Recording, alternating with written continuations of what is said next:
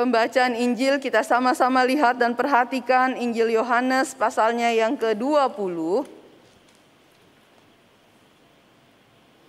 Ayat yang ke-19 sampai dengan ayat yang ke-31.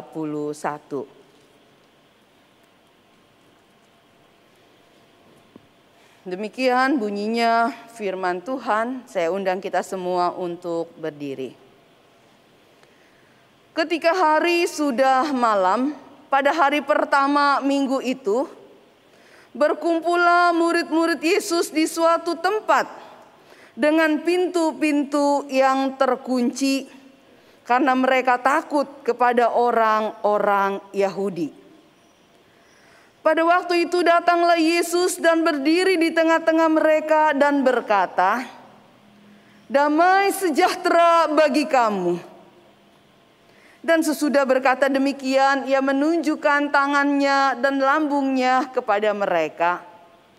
Murid-murid itu bersuka cita ketika mereka melihat Tuhan.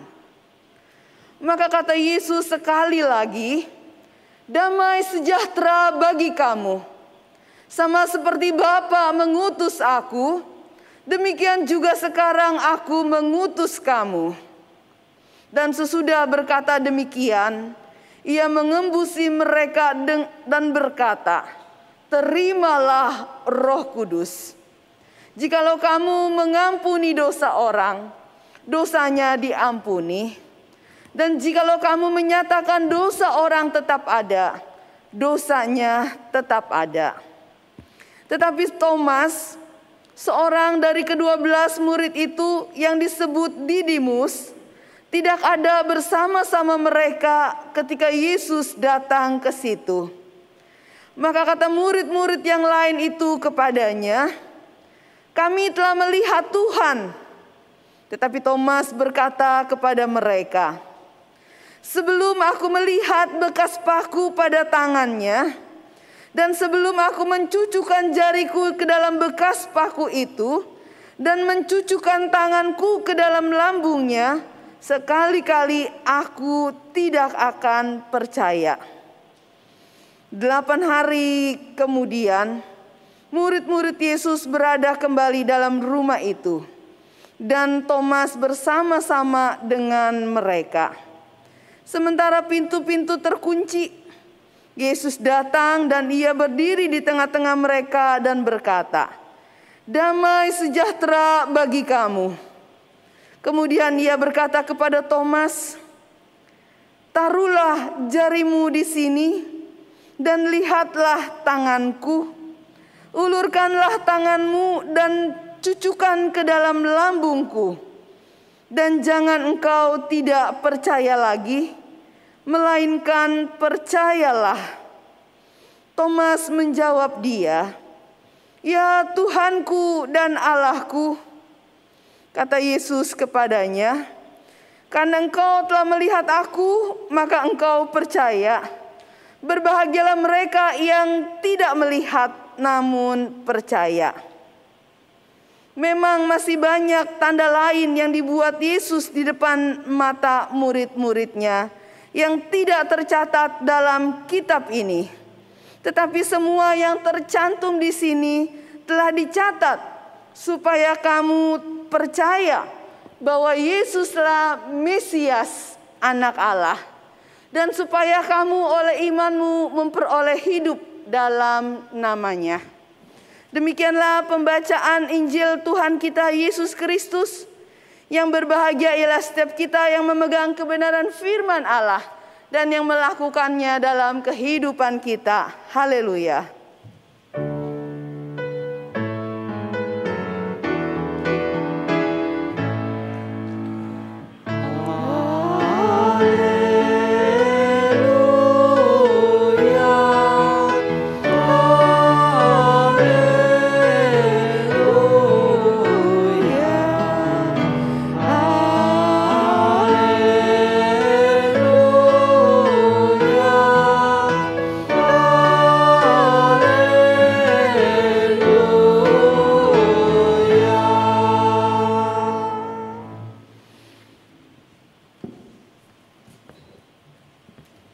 Menginvestasikan menginvestasikan uh, dana yang mereka punya. Lalu waktu berjalan, mereka sudah punya investasi. Lalu kemudian mereka berpikir lagi dalam perjalanan itu, mereka merasa gelisah lagi. Lalu berkata, bagaimana kalau investasi ini gagal? Bagaimana kalau investasi ini tidak berhasil nantinya? Bagaimana nih? Lalu bagaimana nanti kalau kita uh, membutuhkan dana besar karena situasi sakit dan lain sebagainya? Lalu kemudian mereka berpikir sebuah investasi yang lebih besar lagi. Dan bagaimana mereka kemudian melakukan sesuatu dalam hidup mereka untuk sebuah jaminan, jaminan kesehatan atau jaminan untuk hari tua atau jaminan untuk jiwa mereka. Dan ketika mereka punya itu, apakah mereka mengalami kenyamanan dan keamanan hidup? Tapi ternyata tidak, saudara-saudara. Dalam perjalanan kegelisahan bahwa hidupnya akan aman, di hari esok sehingga dia bisa memiliki kenyamanan untuk menjalani hidup, ternyata tidak seperti yang mereka bayangkan ketika mereka membuat lapisan-lapisan pelindung bagi diri mereka. Lalu apakah mereka salah? Tidak juga saudara-saudara. Ini adalah cara manusiawi kita untuk membuat sebuah uh, benteng atau sebuah uh, perlindungan-perlindungan untuk kita bisa merasa aman dan nyaman dalam menjalani hidup. Tetapi ternyata dari cerita ini kita belajar saudara-saudara bahwa ternyata apa yang kita perlu miliki lebih jauh sebetulnya daripada sebuah keamanan dan kenyamanan itu adalah kedamaian. Kedamaian itu sesuatu yang berbeda saudara-saudara dengan keamanan dan kenyamanan yang diupayakan tadi. Kedamaian itu datang dari dalam, saudara-saudara. Dia merupakan bagian dari diri, sesuatu yang kita miliki yang membuat kita siap untuk menghadapi keadaan. Sedangkan keamanan dan kenyamanan adalah sesuatu yang kita bangun dari luar. Kita lakukan sesuatu di dalam hidup kita, kita siapkan segala sesuatu di sekitar kita kita merasa bahwa ketika apa yang kita bangun di luar ini itu akan menjadi satu bagian untuk menjaga dan membuat kita aman dan nyaman. Kenyamanan dan keamanan itu sifatnya dari luar. Kalau segala sesuatu yang di luar itu baik menurut kita, kita akan nyaman dan tenang. Tetapi damai sejahtera itu berbeda, saudara. Damai sejahtera itu tidak bergantung pada situasi luar. Karena damai sejahtera itu ada di dalam diri untuk kita siap menghadapi situasi yang di luar kita. Keadaan yang di luar kita. Nah, saudara-saudara, apakah saudara juga merasakan situasi damai dalam hidup saudara? Pada saat saudara sudah membangun segala hal dalam hidup saudara, sudah siapkan banyak hal, untuk hari ini dan hari esok. Tapi saudara tetap merasakan kegelisahan. Saudara tetap merasakan kecemasan. Saudara tetap merasakan kekhawatiran. Maka itu tanda bahwa sebetulnya kita belum merasakan sebuah kedamaian dalam menjalani kehidupan. Hari ini, saudara-saudara, kita belajar dari sebuah bagian perikop Alkitab kita tentang sebuah peristiwa kebangkitan.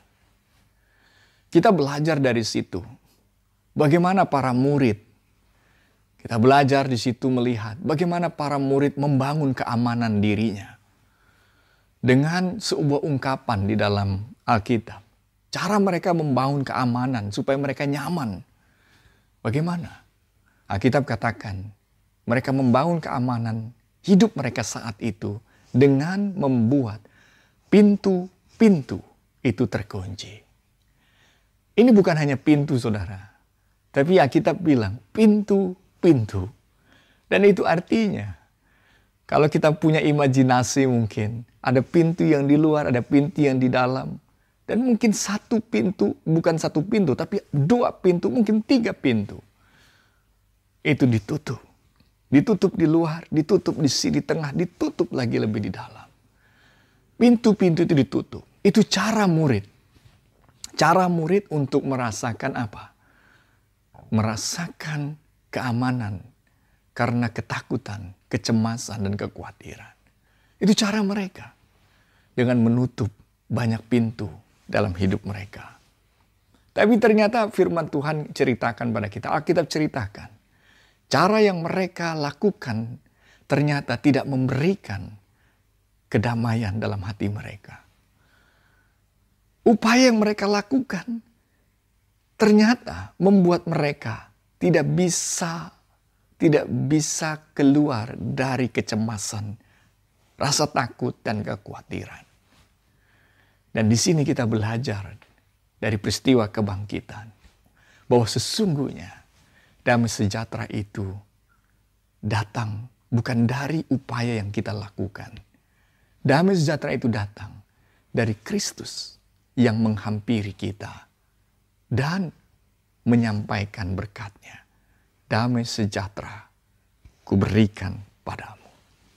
Eh saudara-saudara ini membuka mata kita harusnya. Kita memang bisa berupaya membangun segala hal dalam hidup kita. Tetapi apa yang membuat kita akan tenang, damai, itu karena kita menerima sebuah anugerah yang datang dari Kristus. Datang dari Kristus. Yaitu apa? Anugerah damai sejahtera. Yesus selalu bilang, Yesus tembus semua pintu-pintu itu.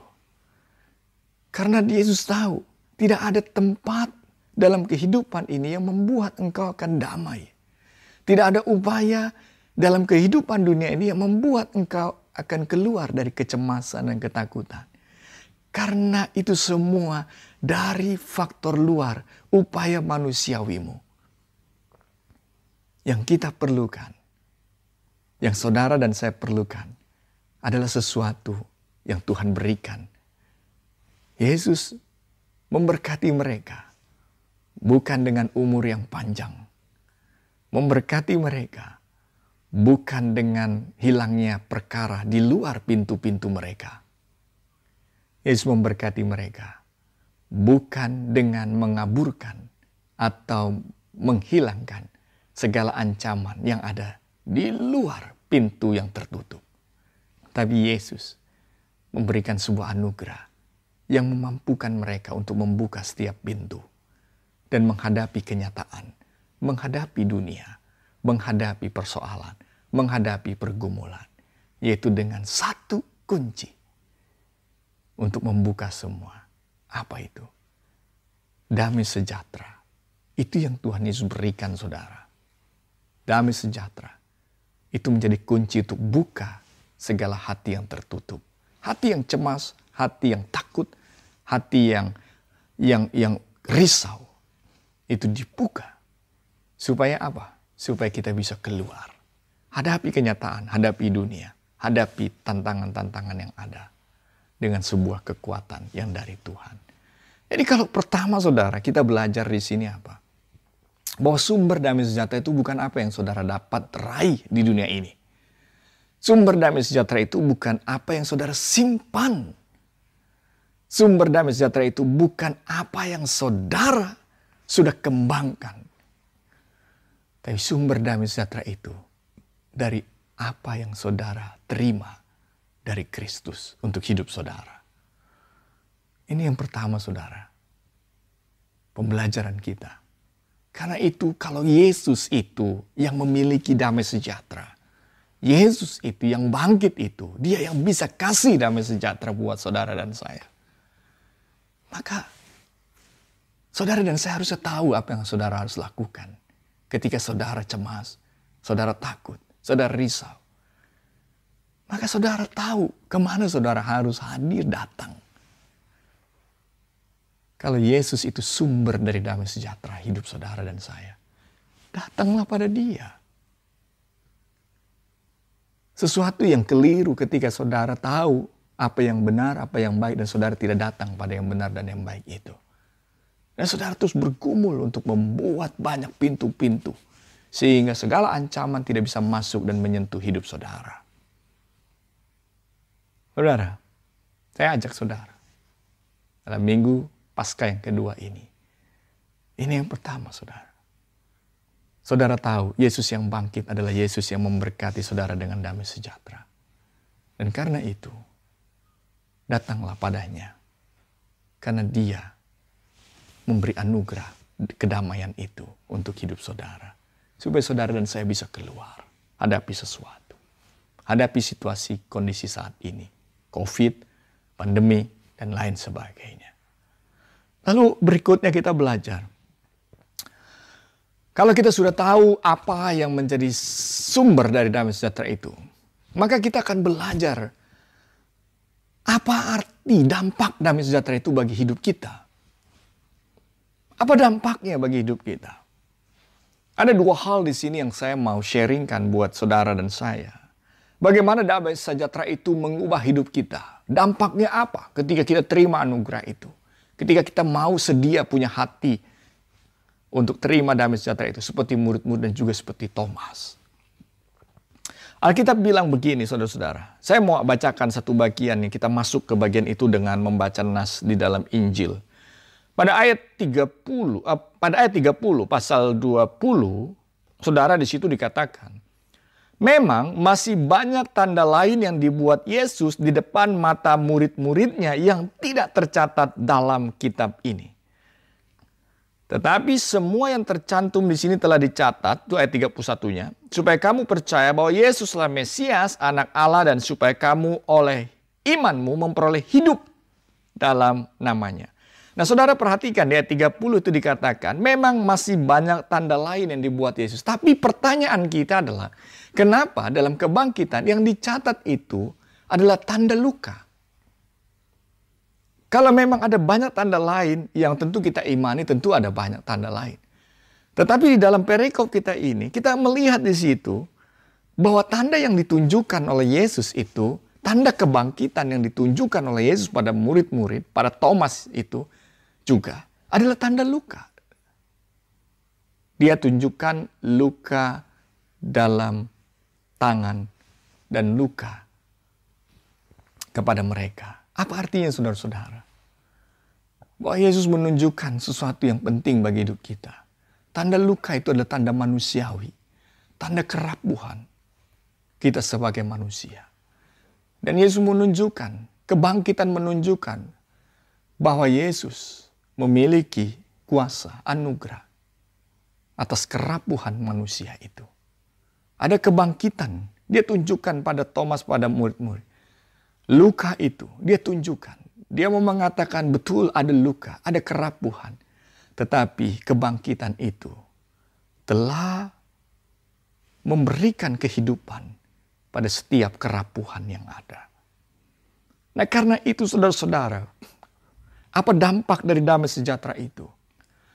Dampak dari damai sejahtera yang ada dalam diri kita adalah kita siap dengan damai untuk melihat kerapuhan yang ada siap dengan damai untuk menghadapi kenyataan yang rapuh ini. Kita bisa damai dan bersuka cita karena kita melihat kerapuhan ini dalam luka Kristus, luka kebangkitan, di mana Yesus tunjukkan kuasa kebangkitan itu melampaui kerapuhan yang ada. Nah, karena itu, saudara-saudara, hari ini kita belajar Ketika saudara menerima damai sejahtera Tuhan, maka ada sebuah tanda dalam hidup saudara dan saya. Yang pertama itu tandanya adalah bahwa saudara melihat kerapuhan tidak lagi sama seperti sebelumnya. Melihat kerapuhan dengan damai sejahtera Tuhan. Melihat kerapuhan dan kemudian saudara berkata, Ya Tuhanku, ya Yesusku, kau adalah Tuhan Allahku. Kerapuhan itu membawa kita kepada iman yang lebih kuat kepada Kristus. Seperti Thomas yang melihat kerapuhan itu, tanda luka itu. Dia percaya. Dan dia berkata dengan imannya. Aku percaya. Ya Tuhanku, Juru Selamatku. Itu yang pertama saudara. Di dalam damai sejahtera yang saudara terima dari Tuhan dan saya terima dari Tuhan, maka pertama kita punya dimampukan untuk melihat tanda kerapuhan yang ada dalam hidup kita. Dalam iman, sukacita, kebangkitan Tuhan. Lalu yang kedua, yang terakhir saudara-saudara, kita belajar dari kehidupan jemaat mula-mula mereka yang menerima damai sejahtera memiliki dampak dalam hidupnya. Dampaknya apa? Ketika mereka menerima damai sejahtera, mereka punya dampak kedamaian untuk berbagi. Untuk berbagi. Itu bagian yang penting. Orang yang damai sejahtera itu, kita belajar dari kisah para rasul. Ketika mereka punya damai sejahtera dari Tuhan, mereka belajar berani untuk berbagi dalam segala kondisi dan situasi. Yang kita tahu jemaat mula-mula, mereka punya kehidupan yang sulit. Tetapi damai sejahtera bukan hanya membuat mereka mampu untuk lewati keadaan yang sulit, tapi membuat mereka berani berbagi dalam keadaan yang sulit. Kenapa bisa saudara? Karena seorang yang memiliki damai sejahtera, dia percaya bahwa hidup dia itu ada pada Tuhan bukan pada apa yang dia miliki. Dan kalaupun dia memiliki, maka dia mau hidup di dalam apa yang dia miliki, di dalam damai sejahtera. Jangan sampai apa yang dia miliki itu menghilangkan damainya dari dia, karena dia bergantung pada apa yang dia miliki, bukan pada Kristus yang hidup dalam dirinya. Nah, saudara-saudara, ini yang kedua, ya, yang kedua, bagaimana dampak damai sejahtera itu yang Tuhan anugerahkan bagi kita selain membuat kita mampu menghadapi kerapuhan, tanda luka dalam hidup kita, dalam iman dan sukacita, maka yang kedua, kita juga mampu untuk mampu berbagi dalam situasi apa pun. Karena berbagi itu bukan ditentukan dari seberapa yang saudara miliki, tapi berbagi itu merupakan dorongan dari damai sejahtera yang saudara miliki dalam hidup hari lepas hari. Tuhan Yesus berkati saudara. Tuhan Yesus berkati saya. Tuhan Yesus berkati kita sebagai penerima damai sejahtera dari Kristus dalam kebangkitannya. Amin.